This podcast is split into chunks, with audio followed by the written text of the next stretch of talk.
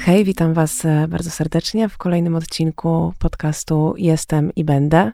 Jestem i Będę to jest e, projekt, który realizujemy Fundacją Małgosi Braunek bądź i WOG Polska. W tym projekcie powiedziałabym, spotykamy niezwykłych, absolutnie niezwykłych bohaterów i bohaterki, którzy mierzą lub mierzyli się z kryzysem zdrowotnym, wspierają e, bądź wspierali, bądź wspierały się na różne sposoby. Rozmawiamy o tym, e, czym choroba, doświadczenie choroby może być, jak może być wspierające, e, jak można z tych kryzysów i zakrętów różnych życiowych wychodzić i czym ta w ogóle droga jest. Ze mną jest wspaniała, cudowna osoba, Bartek. Już płaczesz? Nie, jeszcze nie, spokojnie.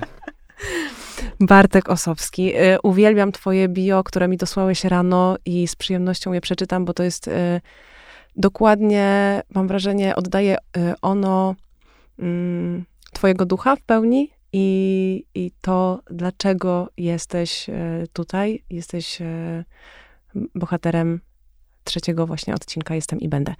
Bartek jest, jak samo sobie napisał, człowiekiem z pasją życia, miłośnikiem dobrych historii i lepszej, i jeszcze lepszego jedzenia, ratownikiem medycznym z zacięciem do kulturoznawstwa, warszawiakiem od urodzenia i z zamiłowania.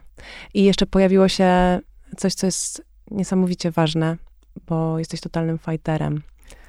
Dziękuję za zaproszenie, jest mi niezmiernie miło. E, no cóż mogę powiedzieć? Nie ukrywam, że nie było łatwo napisać notkę na swój temat, ponieważ w trzech zdaniach dosyć ciężko jest zawrzeć wszystko to, co chciałoby się przekazać. Natomiast no, mam nadzieję, że udało mi się to skondensować do potrzebnej wiedzy, która w jakimś tam stopniu odzwierciedla to, kim jestem.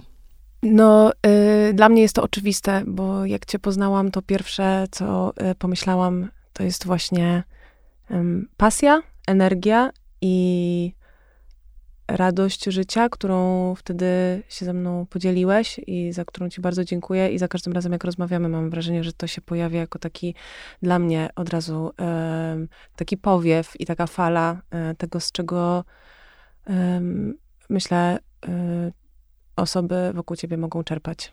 Ale e, w twoim bio e, być może. Mm, nie, nie chciałabym powiedzieć, że, że brakuje, ale y, nie ma tego elementu E, i powodu, dla którego też jesteś, e, zgodziłeś się być e, częścią projektu, a mianowicie mm, zmagasz się z chorobą, o której Zgadza chciałabym, się. żebyśmy porozmawiali. Jasne. Od 12 lat choruję na chorobę, która mm, pomimo tego, że nazwa jest znana, raczej nie jest chorobą o której ludzie mają jakąkolwiek świadomość na temat której wiedzą właściwie cokolwiek. Mianowicie choruję od 12 lat na stwardnienie rozsiane. Nie ukrywam, że jest to długa i ciekawa podróż. E, miałem wzloty, upadki. Nie ukrywam, że upadków było zdecydowanie więcej. Od jakiegoś czasu sytuacja jest na tyle stabilna, że jestem w stanie powiedzieć, że jest to wzlot. Aczkolwiek, no wiadomo, sytuacja jest kiepska, ale stabilna, więc jeżeli nie jest gorzej, to znaczy, że jest lepiej. Wiem, że to brzmi trochę pokrętnie, aczkolwiek no, w wypadku tej choroby, która jest chorobą przede wszystkim przewlekłą, postępującą i nieuleczalną, zatrzymanie objawów i zatrzymanie samej choroby już jest sukcesem. Także wreszcie znalazłem się w takim punkcie i na takim etapie życia, że mam chorobę w miarę, że tak powiem, zatrzymaną. No i teraz kwestia tego, żeby ułożyć sobie życie i komfort życia od nowa, bazując na warunkach, które obecnie no mam. Musiałem się do tego przyzwyczaić, przebyłem długą drogę, żeby zaakceptować to, że w ogóle jestem chory. Nie powiem, że żeby polubić chorobę, mm, bo raczej tego typu chorób, no niestety nie da się polubić, aczkolwiek, no po prostu to jest kwestia tego, że udało mi się wreszcie w jakimś tam stopniu oswoić i przestać demonizować. Zaakceptowałem to, że jestem chory, zaakceptowałem to, że jestem osobą, która też jakby jak w pewnym stopniu wymaga e, jakiegoś takiego jakkolwiek to głupio zabrzmi, specjalnego traktowania, właśnie przez to, że no tak na dobrą sprawę jestem częściowo osobą z niepełnosprawnościami. No ale na szczęście jestem w takim punkcie życia, że powoli wszystko zaczyna być coraz lepiej, tak jak być powinno, tak jakbym to sobie wyobrażał. Ale być może jest to też wynikiem pracy, którą wykonujesz nad sobą, by dojść do momentu, gdzie możesz powiedzieć, akceptuję to. Zgadza się. Y, wiem, że niektóre rzeczy się nie zmienią, ale mogą się zmienić tylko poprzez to, czy mogą transformować w coś innego, tylko poprzez to, że. Że ja zmienię myślenie. I tu jakby moja rada, może już taka na początek, y, w kierunku wszystkich osób, które zmagają się z chorobami przewlekłymi bądź chorobami, które są mniej standardowe, to znaczy, że tak powiem, troszeczkę bardziej zaawansowanymi niż przeziębienie. Przede wszystkim to, co jest najważniejsze i to, co jest najbardziej potrzebne na początku każdej podróży związanej z chorobą, jest to rozpoczęcie terapii. To jest jedna z podstawowych rzeczy, z której osoby sobie nie zdają sprawy zazwyczaj ale terapia jest w stanie nam na tyle uporządkować życie. I Mówimy o terapii psychoterapeutycznej. Tak, tak, tak, o psychoterapii. Mm, mm, mm, e, że jesteśmy w stanie spojrzeć na siebie troszeczkę w innym świetle i pod innym kątem, przez co jesteśmy też w stanie poprawić jakość swojego życia właśnie w kontekście choroby, która, z którą się zmagamy. Ja niestety terapię, psychoterapię zacząłem zdecydowanie za późno, ponieważ pomimo tego, że choruję od 12 lat, na terapię chodzę dopiero od lipca zeszłego roku. Natomiast muszę powiedzieć, że od momentu, kiedy zacząłem terapię, czuję, że znajduję się w zupełnie innym miejscu w życiu niż byłem jeszcze rok temu. Nie jestem w stanie powiedzieć, jaki dystans pokonałem, ale raczej są to tysiące kilometrów, jeżeli chodzi o własną podróż. No i też nie ukrywam, że moje życie o 180 stopni się odwróciło właśnie ze względu na to, że zrozumiałem pewne mechanizmy postępowania, które były w moim życiu cały czas, że tak powiem, obecne. No i co? No i terapia to jest dobro. Bartek, ale chciałabym cię zapytać, mhm. wiesz co, być może nie wszyscy mm, wiedzą, czym stwardnienie rozsiane jest, czym się objawia, e, więc zanim wejdziemy i wskoczymy w twoją historię i też e, narzędzia albo rzeczy, które ci towarzyszą na co dzień, które pomagają ci właśnie utrzymać e, tę głowę na powierzchni, to jakbyś mógł powiedzieć kilka słów o tym, czym stwardnienie rozsiane jest, jakiego typu chorobą, czym Jasne. się objawia? Przede wszystkim stwardnienie rozsiane jest to choroba której etiologia do dzisiaj tak właściwie nie jest znana. Nie wiadomo skąd ona się bierze, co ją powoduje. Jest dosyć duży nacisk ostatnio na badania w kierunku właśnie genetycznych różnego rodzaju jakby przyczyn tej choroby. Natomiast samo stwardnienie rozsiane jest chorobą o podłożu autoimmunologicznym. E, no więc jakby autoimmunologia wiadomo, że wynika z autoagresji, tak, mm, organizmu. Natomiast to, co w stwardnieniu rozsianym jest rzeczą jakby najważniejszą, to to, że dotyka ona choroba, e, ta choroba układu nerwowego. I przechodząc do sedna, to, co jest najważniejsze w chorobie, to to, to że dochodzi do niszczenia otoczek mielinowych wzdłuż y, neuronów, które, jak wiadomo, odpowiadają za przewodzenie bodźców i impulsów elektrycznych wysyłanych z mózgu do y, kończyn, tak? Niestety przez to, że traci się te otoczki mielinowe, traci się też częściowo powoli y, swoje funkcje życiowe po prostu. Przede wszystkim najbardziej choroba dotyka układu ruchu. E, w moim wypadku e, bardzo sobie choroba ukochała moje nogi. Oznacza to, że no niestety okresowo zdarza się, że mam po prostu problemy z chodzeniem, zdarza się, że poruszam się o kuli.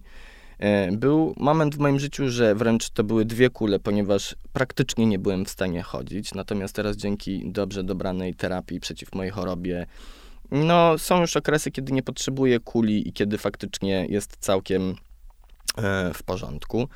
Natomiast ta choroba ma bardzo wiele twarzy i ma zespół e, tak wielu objawów, że tak właściwie można powiedzieć, że każdy ma chorobę, że tak powiem, jakkolwiek to może głupio zabrzmieć, zaprojektowaną pod swoim kątem.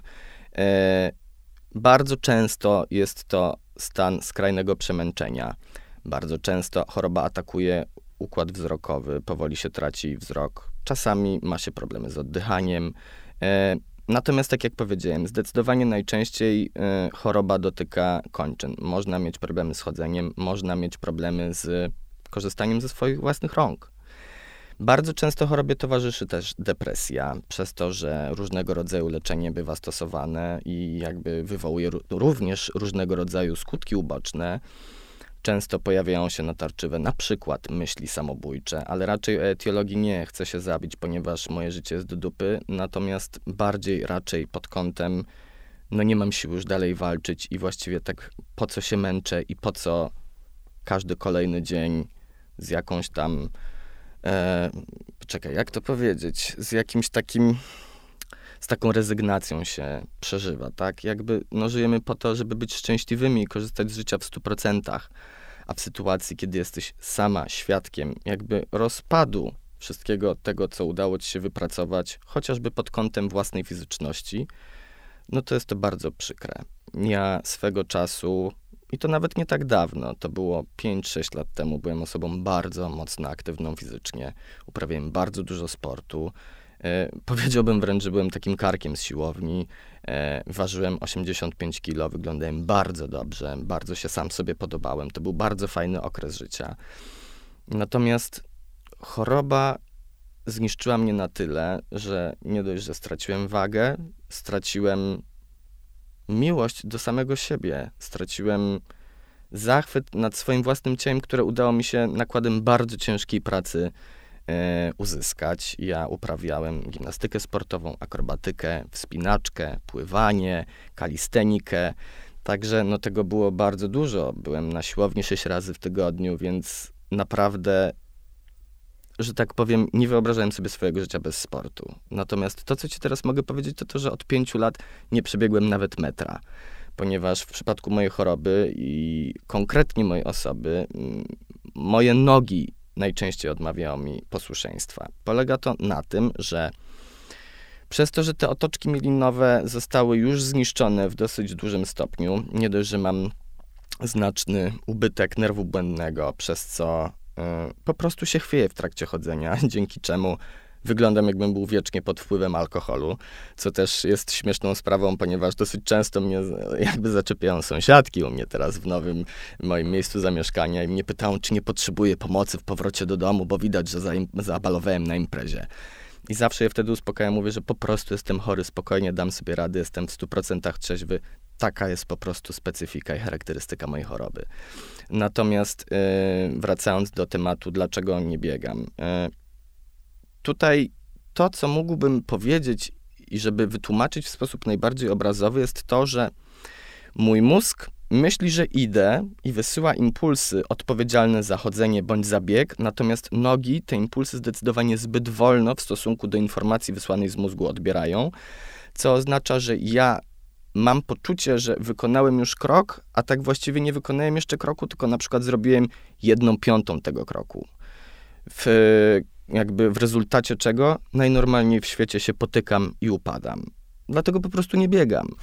Czy można ją zatrzymać? Można e, zatrzymać, można mieć, że tak powiem, remisję. I ja w chwili obecnej znajduję się właściwie w, w remisji. Jest choroba na tyle zatrzymana, że muszę próbować teraz obudować swoje życie wokół sta nie statusu, mm, wokół stanu, w którym obecnie jakby moja choroba się znajduje. Muszę mieć cały czas świadomość tego, że za tydzień może być gorzej, ale mogę też mieć świadomość tego, że za tydzień może być zdecydowanie lepiej. Niestety specyfika tej choroby też polega na tym, że tak właściwie nigdy nie jestem w stanie mm, przewidzieć, jak danego dnia będę się czuł. No to sprowadza cię bardzo do chwili obecnej, do tu i teraz. Musisz odpowiadać Dokładnie. całkowicie na to, co się dzieje. Dokładnie. I z czym się budzisz rano i trochę Dokładnie, e, tak. tak ona warunkuje twoje życie. Dokładnie A powiedz tak. mi, e, jaki był początek Zachorowałem w 2010 roku. Pamiętam, że był to okres, kiedy pracowałem w pogotowiu warszawskim. Mm, na początku zaczęły mi drętwieć paznokcie. To było dosyć dziwne jakby odczucie i troszeczkę to jakby bagatelizowałem, no bo zdrętwieje paznokcie, no to właściwie no może być to nie, no niedobór magnezu, niedobór potasu i generalnie próbowałem to sobie w jakimś tam stopniu racjonalizować. Tak jak już wcześniej wspomniałaś, mam wykształcenie medyczne, więc mi zdecydowanie łatwiej było, że tak powiem, poszukiwać informacji na temat temat tego, co potencjalnie może mi dolegać. Natomiast no też trzeba mieć świadomość, że nie miałem komplementarnej wiedzy, w sensie, przepraszam, nie, nie komplementarnej. Nie miałem konkretnej wiedzy w zakresie Stwardnienia rozsianego tak, oczywiście, dokładnie. kto ma. Nikt nie ma, bo to jest choroba, która jest na tyle rzadko spotykana, że raczej no, nikt tego nie bierze pod uwagę. Tak więc u mnie zaczął. Ja myślę, sorry, że ci Mhm. wejdę w słowo, ale y, nawet myślę o tym, jak przechodziłam y, operację kręgosłupa 5 miesięcy temu i y, przez dwa miesiące właściwie można powiedzieć, że mm, chodziłam z, ze złamanym kręgosłupem, nie mając y, o tym pojęcia, mimo tego, że bardzo, bardzo doskwierał mi ból, e, właściwie przewlekły cały czas przez dwa Mhm. miesiące i szukałam wszędzie, tylko nie u źródła. Dokładnie. Bo zazwyczaj nie chcemy mierzyć się z tym, co może nas czekać w momencie naj, najgorszej diagnozy. Dokładnie. Jeśli chodzi o stwardnienie rozsiane, to faktycznie mam wrażenie, że jest to e, tak e, enigmatycznie, ale bardzo mm, e, w takich niebezpiecznych barwach malowana choroba, o której bardzo mało wiemy, wcześnie złapana, jest w stanie em, te Dokładnie objawy tak. utrzymać w takim stanie. W zalążku, w zarodku, Za- że tak dokładnie. powiem. I co jest ciekawe, stwardnienie rozsiane jest chorobą, w której przy pierwszym jakby już kontakcie z chorobą, leczenie, które powinno być zastosowane jest najcięższym możliwym dostępnym, jakie jest. Ponieważ jeżeli uda się odpowiednio zahamować, potem już można stosunkowo delikatnie, powoli schodzić z leku i stosować delikatnie, odrobinę delikatniejsze, mniej silne leki. Natomiast zawsze jakby trzeba uderzyć z całym impetem. A Niestety, przepraszam, gdzie się diagnozuje stwardnienie rozsiane? Czy jest klinika, czy są miejsca, które odpowiadają tylko temu? Są miejsca, jest to chociażby Instytut Neurologii y, i Psychiatrii na Sobieskiego w Warszawie, gdzie ja byłem dosyć długo leczony i byłem pod opieką poradni. Natomiast no, można iść już właściwie nawet do zwykłego lekarza rodzinnego i on będzie w stanie pokierować co dalej i jakie należy wykonać badania, żeby być w stanie potwierdzić bądź wykluczyć. W moim wypadku to było tak, że tak jak powiedziałem, najpierw zaczęło się od drętwienia paznokci, potem zaczęły drętwieć paznokcie u stóp, pojawiły się zdrętwieje rękawiczki, zdrętwieje skarpetki, potem rękawiczki były coraz dłuższe, skarpetki były coraz dłuższe i tak powoli traciłem, że tak powiem, Ale dalej tego nie diagnozowałeś. diagnozowałem i szukałem za wszelką cenę, gdzie jest możliwość. Żaden lekarz nie był w stanie mi powiedzieć, o co chodzi. I powiem szczerze, że odwiedziłem wtedy bardzo wielu lekarzy, aż w końcu e, po jakimś czasie doszło do sytuacji, że e, no już na tyle źle się czułem, że trafiłem do lekarza, który kazał mi zrobić rezonans magnetyczny. W rezonansie wyszło, że mam jakieś tam zmiany. Jeszcze wtedy nie wiedziałem, o co chodzi, zmiany w mózgu. I pamiętam, y, że lekarz w momencie, kiedy y, ja się dowiedziałem o chorobie, powiedział: Ma pan stwardnienie rozsiane, prawdopodobnie za 5 lat będzie pan jeździł na wózku, a za 10 lat będzie pan leżał już w łóżku. Więc ja pamiętam, że wtedy po prostu łzy w oczach, prawie spazmy i rzucanie się na podłogę, walenie e, głową e, właśnie w, w podłogę i pięściami. Mm, Zdecydowanie bardzo źle mi została przekazana ta informacja i pamiętam, że nie byłem w stanie się przez tydzień pozbierać i nie bardzo nawet wiedziałem, w jakim kierunku to ma dalej iść. To był sam rezonans i taka wstępna diagnoza. Natomiast objawy, które miałem, cały czas postępowały i ta, mm, to zdrętwienie, odrętwienie ciała cały czas szło w górę w kierunku właśnie klatki piersiowej i pamiętam, że w jakby takim krytycznym momencie zacząłem mieć problemy z oddychaniem i wtedy trafiłem do szpitala po raz pierwszy i to był jakiś bodajże lipiec albo sierpień 2010. Niestety w tamtym okresie jedyną formą pomocy i terapii, jaką mogłem dostać, to była sterydoterapia. Przez pięć dni dostawałem bardzo silne sterydy, które są również podawane przy stadium terminalnym choroby nowotworowej. E, Po każdej dawce takiej pięciodniowej terapii puchłem 7-8 kilo. Moje ciało było puchnięte jak balon, całe obolałe, yy, były problemy z nerkami, miałem stany takie pseudocukrzycowe.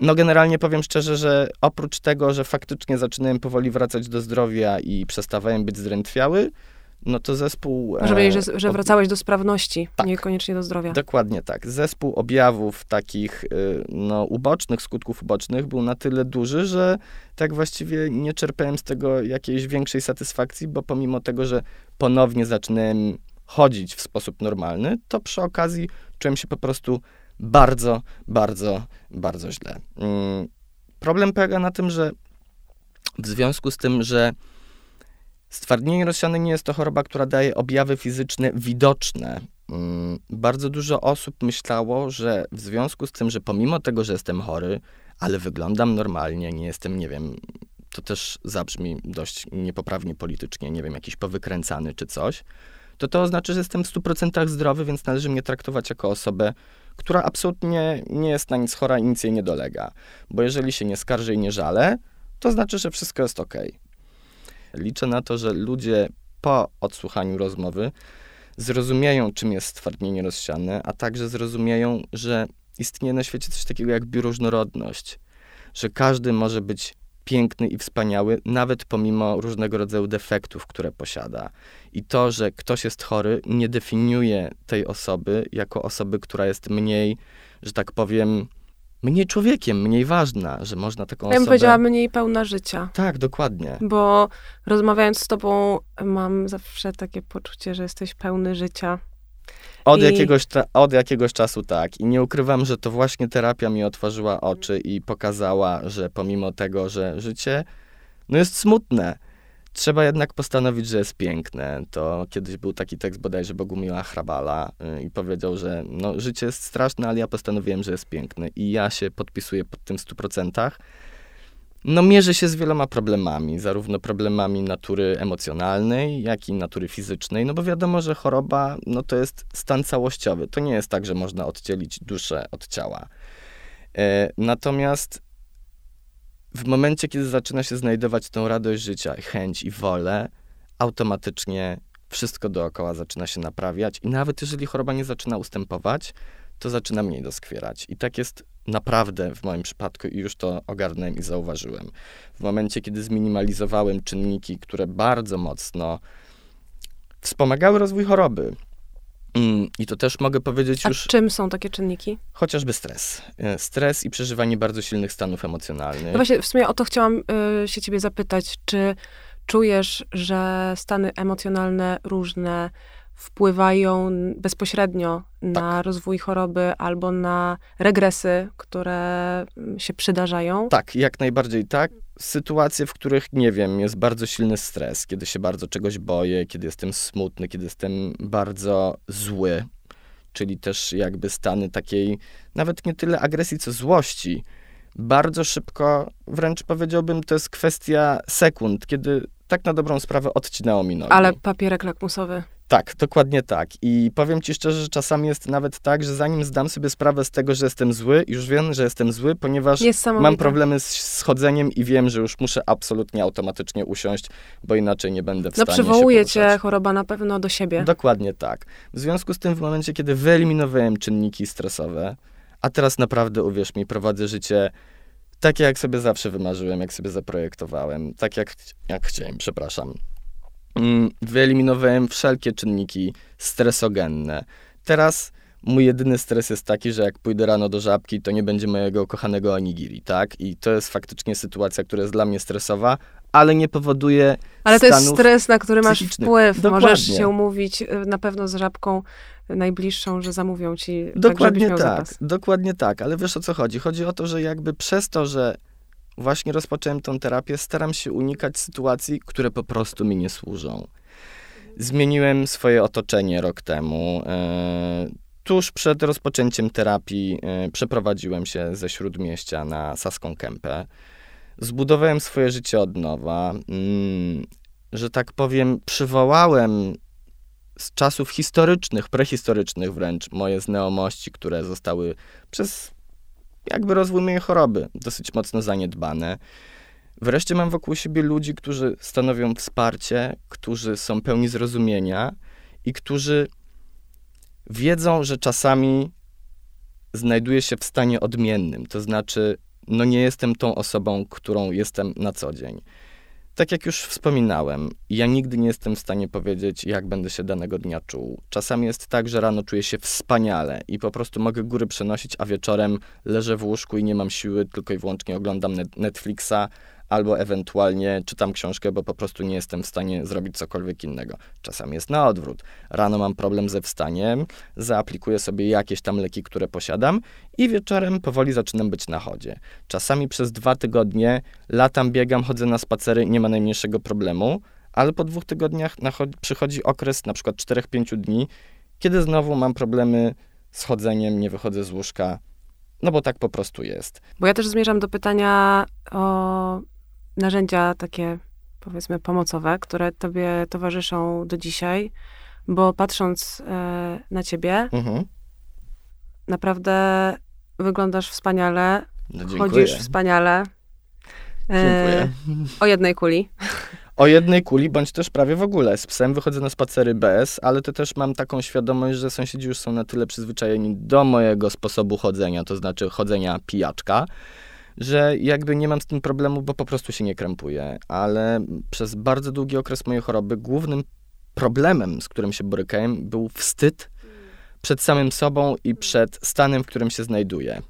Ale Zamknęło tutaj mnie to bardzo skutecznie w domu na bardzo długie miesiące. Oczywiście tutaj, tutaj wracamy do, do tego tematu akceptacji i tematu tego, że właściwie bez em, przyjęcia tego, że choroba ci towarzyszy i pewne objawy jej ci towarzyszą, nie da się pójść dalej, bo tylko poprzez przyjęcie tego jesteś w stanie otworzyć drzwi, pójść na spacer takim, jakim jesteś i tak, jak możesz. Dokładnie.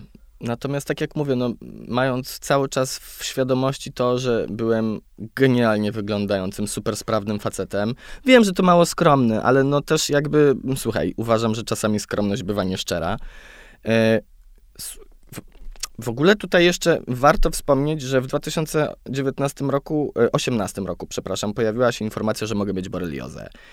I idąc w tym kierunku, usłyszałem, że może to nie być stwardnienie, ale jednak borelioza. W związku z tym zacząłem stosować te, terapię przeciwboreliozową. No, Zgodnie z bardzo dziwnymi standardami amerykańskiej organizacji o nazwie ILAC dostałem trzy antybiotyki, które brałem trzy razy dziennie przez okres pół roku. I pragnę tylko zaznaczyć, że przez ten okres straciłem ponad 30 kg mojej wagi. I uwierz mi, że w momencie, kiedy zarzuciłem tą terapię, bo nawet nie poszedłem skonsultować się z lekarzem, ważyłem 55 kg i dla mnie to już był moment krytyczny, kiedy wiedziałem, że po prostu no najwyższy czas powiedzieć nie.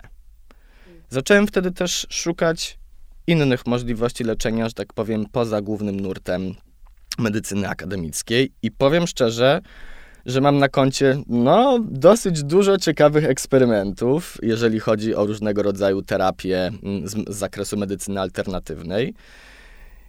Ale to jest bardzo ważne, żeby to powiedzieć. Jesteś teraz e, w programie lekowym, Tak. czyli to nie jest tak, że porzuciłeś główny nurt akademicki, ale łączyłeś, czy zacząłeś łączyć to z e, innymi sposobami Dokładnie na to, żeby tak. sobie lepiej radzić. Dokładnie tak. W chwili obecnej leczę się w cudownym centrum neurologii w Łodzi. Niestety w Warszawie nie udało mi się znaleźć ani dobrego leczenia, ani no, lekarza, który byłby w stanie mi zaoferować coś więcej niż właśnie podawanie sterydów, tudzież leków, po których mam pełne spektrum skutków bocznych. Teraz mam świetne leczenie, jestem w dobrym programie lekowym. Wcześniej brałem udział w badaniu klinicznym, co też warto zaznaczyć. Sam zajmuję się badaniami klinicznymi, więc było to dosyć ciekawe m, odczucie, mieć możliwość e, spojrzenia na cały proces, że tak powiem, od środka, bo na chwilę obecną zajmuję się jakby nadzorowaniem procesu e, przeprowadzania badania klinicznego, a miałem możliwość bycia osobą uczestniczącą od środka. Natomiast tak, tak jak wspomniałaś, e, udało mi się, że tak powiem,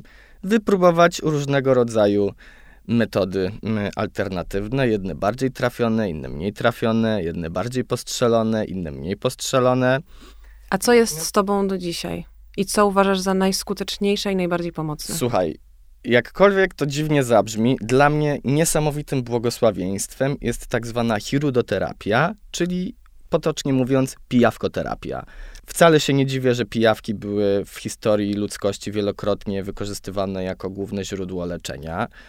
E, powiem ci tak, badałem temat na własną rękę. Mm, A czy są badania kliniczne, które mm, potwierdzają w jakiś sposób skuteczność? Wiesz e, co, powiem ci tak, nie pijawek? orientowałem się, ale myślę, że raczej tak, bo z tego co się orientuję, ślina, mm, bo jakby wszystko opiera się na ślinie pijawek, została całkiem nieźle przebadana. Okazuje się, że zawiera ona ponad 300 substancji bioaktywnych, które mają wpływ na nasz organizm, które mm, przede wszystkim, to co jest najważniejsze, zawiera ślina hirudynę, czyli chyba najbardziej znany, i na, znaczy najbardziej znany, najsilniejszy dostępny na świecie antykoagulant, który rozrzedza nam krew, więc pijawki nie dość, że mają wspaniałe działanie e, wspomagające nasz układ krwionośny, e, zapobiegają zawałom, zapobiegają udarom, rozp, rozp, e, rozpuszczają zakrzepy, zakrzepice, zapobiegają zakrzepicy, działają przeciwcholesterolowo również, Ale dla mnie to, co jest najważniejsze, działają przede wszystkim bardzo mocno rozluźniająco właśnie na układ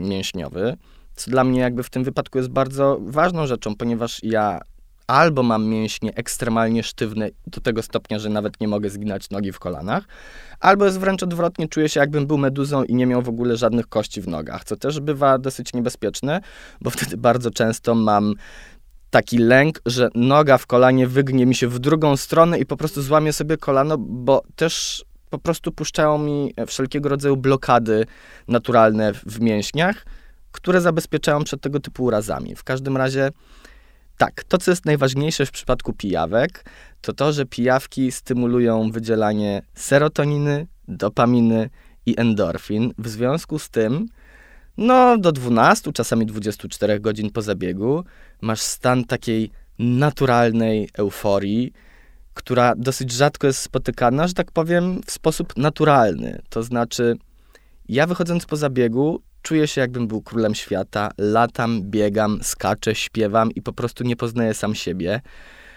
Tak, polecam to wszystkim, bo jest to niesamowite doświadczenie, tym bardziej, że to jest w 100% naturalne. I też uprzedzając kolejne pytanie, jest to przede wszystkim bezbolesne.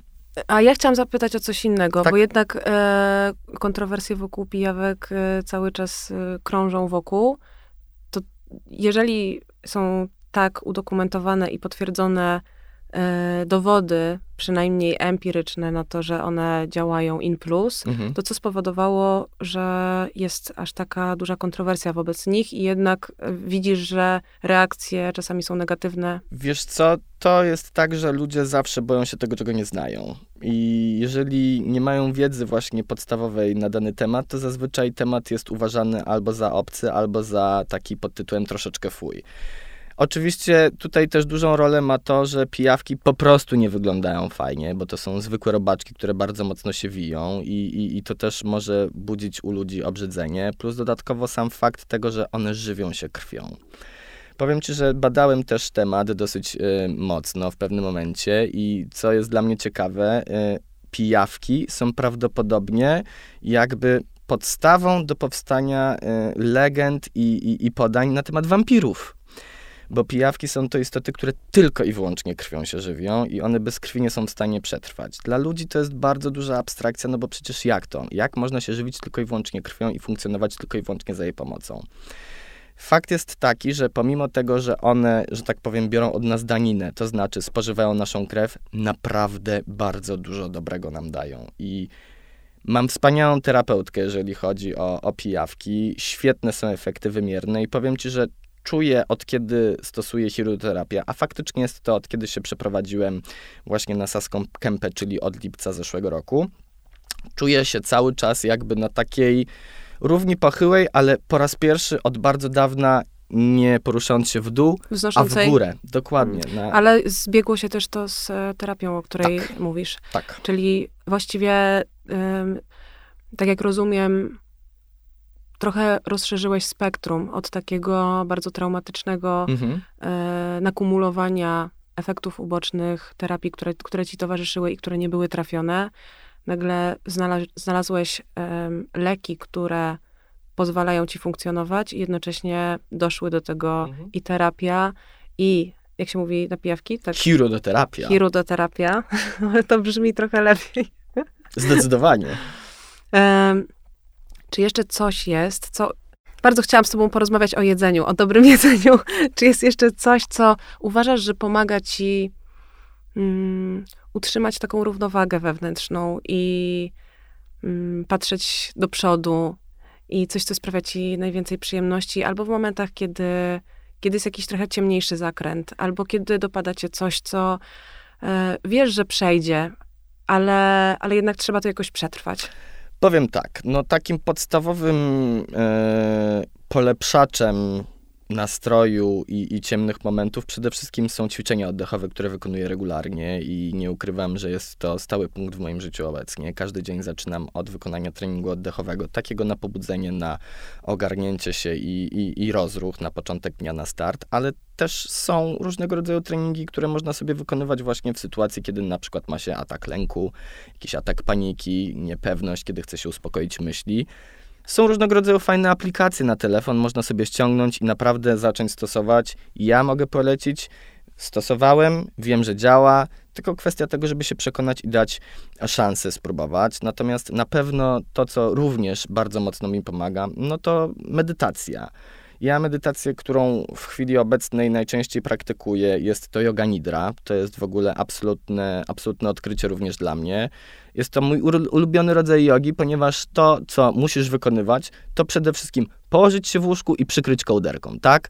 Więc jakby, no kto nie chciałby wykonywać ćwiczeń, nie robiąc żadnych ćwiczeń ale jest to o tyle fajne, ponieważ pobudza bardzo mocno twoją energię witalną i poprzez pewnego rodzaju stymulację zarówno zakończeń nerwowych, jak i skupianie swojej uwagi na poszczególnych częściach ciała, czy jakby wizualizowaniu sobie energii, która do ciebie napływa i cię wypełnia. Bardzo fajnie to zarówno oczyszcza umysł, jak i też odstawia troszeczkę na tor boczny wszelkiego rodzaju smutki, stresy bądź też lęki. Więc to jest coś, co mogę bardzo mocno polecić. Oczywiście, no wiem, że to głupio zabrzmi, ale nie ukrywam, że gotowanko też bardzo mocno mi poprawia nastrój. To wspaniale brzmi. Powiem tak, ja bardzo lubię eksperymentować w kuchni i nie ukrywam, że niektóre moje dania są dosyć mocno pojechane i kontrowersyjne, aczkolwiek od niedawna dostaję bardzo pozytywny feedback, ponieważ wcześniej spotykałem się raczej z e, dość mm, różnymi reakcjami.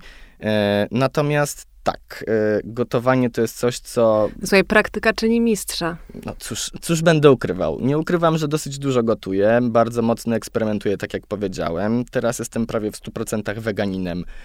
Ale chciałam zapytać mhm. się ciebie o dietę w kontekście mm, choroby. Czy wiesz coś na ten temat, czy też e, dieta, którą stosujesz, ma jakikolwiek wpływ na twój stan zdrowia i zauważyłeś tak, to? wiem, że na pewno jest dieta, którą się specjalną stosuje przy chorobach autoimmunologicznych i przy stwardnieniu rozsianym, aczkolwiek nie ukrywam, że ja po prostu stosuję dietę na zasadzie tego, co wydaje mi się w danym momencie najbardziej pasujące. Słuchasz siebie. Tak, staram się bardzo, w sposób bardzo zróżnicowany odżywiać i, i staram się, żeby jakby produkty, z których korzystam, zawsze były najwyższej jakości. Na szczęście mam teraz pod domem bazarek, na którym zawsze mogę znaleźć świeże produkty. I, I w ramach tego, że mm, bardzo jestem zafascynowany ostatnimi czasy kuchnią wegańską, odkrywam nowe smaki, ale też zdaję sobie z tego sprawę, że niezależnie od tego, co bym z czym połączył, tak na dobrą sprawę dostarczam sobie samo dobro. Staram się jeść bardzo mało przetworzonej żywności. Oczywiście nie ukrywam, że zdarzało mi się raz na jakiś czas chipsy, tak? No ale halo, no kto nie, nie, nie dostarcza sobie raz na jakiś czas... Dostarczasz sobie przyjemność. Dokładnie. Dokładnie tak. Natomiast tak, zdecydowanie mogę powiedzieć, że jeżeli chodzi o różnego rodzaju choroby, dieta może mieć kluczowy wpływ na to. I no to jest zgodnie z tym starym powiedzeniem: jesteś tym, co jesz. Im twoje jedzenie jest bardziej zróżnicowane, mniej przetworzone i bardziej bliskie natury, tym twój stan zdrowia również bardziej szybuje w górę. I na to trzeba bardzo mocno zwracać uwagę. Oczywiście y, warto jest się skonsultować z dietetykiem w przypadku jakichś chorób, które posiadamy, żeby był w stanie wyznaczyć nam dietę, której powinniśmy się trzymać. No ale tak jak mówię, ja na razie jeszcze jeszcze się powstrzymałem od konsultacji z dietetykiem, ponieważ wiem, że w jakimś tam stopniu mogłoby to, że tak powiem, zabić moją radość eksperymentowania w kuchni, aczkolwiek też jest to coś, co rozważam i biorę pod uwagę, ponieważ no wiem, że na przykład w przypadku stwardnienia rozsianego powinno się prowadzić dietę bardzo bogatą w różnego rodzaju tłuszcze, ponieważ tutaj też chodzi o to, żeby stymulować te otoczki mielinowe, które się rozpadają, do tego, żeby się nie rozpadały, a one są głównie właśnie z tłuszczy zbudowane. To jest wszystko, co wiem, więc raczej no dużo więcej ciekawego się ode mnie w tym wypadku nie dowiesz. Czy jest jeszcze coś, o czym chciałbyś powiedzieć? Zanim zadam ci ostatnie pytanie.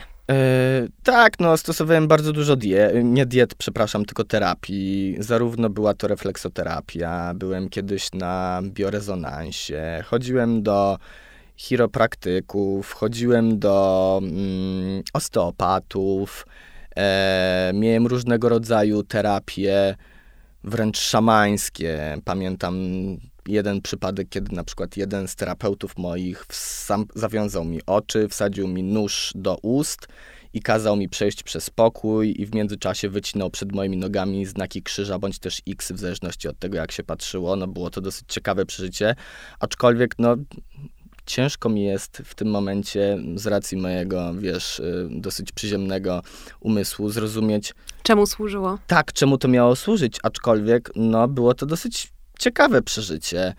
E, co jeszcze? No, chodziłem na różnego rodzaju masaże, oczywiście akupunktura, akupresura, no dużo tego było. Dużo tego było, natomiast no jak widzisz, nie przynosiło to efektu na tyle, że bym był w stanie to kontynuować dalej. Myślę, że bardzo w sumie y, ważne jest to, że każdy z nas ma bardzo indywidualną ścieżkę. Y, I myślę, że częścią, częścią naprawdę mądrego leczenia jest rozpoznanie tego, co tobie najbardziej służy. Dokładnie. Co każdemu z nas najbardziej służy, bo jednemu będzie bliżej do E, stosowania, powiedzmy, akupunktury stale i zawsze, i to będzie na przykład głównym filarem tej komplementarne, tego komplementarnego podejścia, mhm. E, a dla kogoś innego może być to zupełnie coś innego. Dokładnie tak.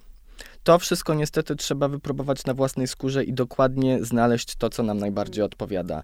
Oczywiście można się sugerować tym. Yy, i czerpać wiedzę jakby z przypadków innych osób chorych na tą chorobę, ale trzeba pamiętać o tym, każdy organizm jest inny i tak jak powiedziałem, bioróżnorodność jest najważniejsza. I to, że ja mam stwardnienie rozsiane, a ktoś inny ma stwardnienie rozsiane, to nie oznacza, że będziemy mieć tą samą chorobę. To oznacza, że możemy mieć różny zestaw objawów i różny zestaw rzeczy, z którymi się borykamy. Więc na podstawie tego niestety sami musimy znaleźć jakby tą terapię dodatkową, która byłaby w stanie nam pomóc. Oczywiście nie ma obowiązku posiadania terapii dodatkowej, bo wiadomo, że w przypadku niektórych osób sama terapia akademicka i podawanie leku, jakby zaakceptowanego przez naukę, wystarcza, ale ja próbuję sięgnąć troszeczkę dalej, po to, żeby być w stanie powrócić jak najbardziej do tego stanu sprzed rozpoczęcia choroby. Niestety wiem, że w 100% nie odzyskam siebie sprzed wielu lat, ale chcę dotrzeć jak najbliżej źródeł tego, jaki byłem kiedyś. Nie jest to łatwa sprawa, ale jestem na bardzo dobrej drodze i powiem szczerze, że naprawdę jestem bardzo zadowolony. Wreszcie po raz pierwszy w życiu czuję, że znalazłem się w dobrym punkcie, w dobrym miejscu i jestem przede wszystkim zadowolony z siebie, ze swojej terapii, ze swoich postępów, z tego, w jaki sposób no było nie było, choroba mnie przekształciła, bo ja na pewno nie jestem tą samą osobą, którą byłem kiedyś. Mam zdecydowanie dużo więcej cierpliwości, mam zdecydowanie więcej współczucia i empatii. I wydaje mi się, że to, co tu w tym wypadku może być jakby clue i rzeczą najważniejszą jest empatia. Gdybyśmy wszyscy byli empatyczni, na świecie nie byłoby wojen i po prostu świat byłby pełen motylków i wiesz, i, i tęczy kwitnącej na niebie non-stop i bez przerwy niestety bywa różnie. Tego ci życzę, Bartek, żebyś Dziękuję. miał tego jak najwięcej w życiu. Dziękuję.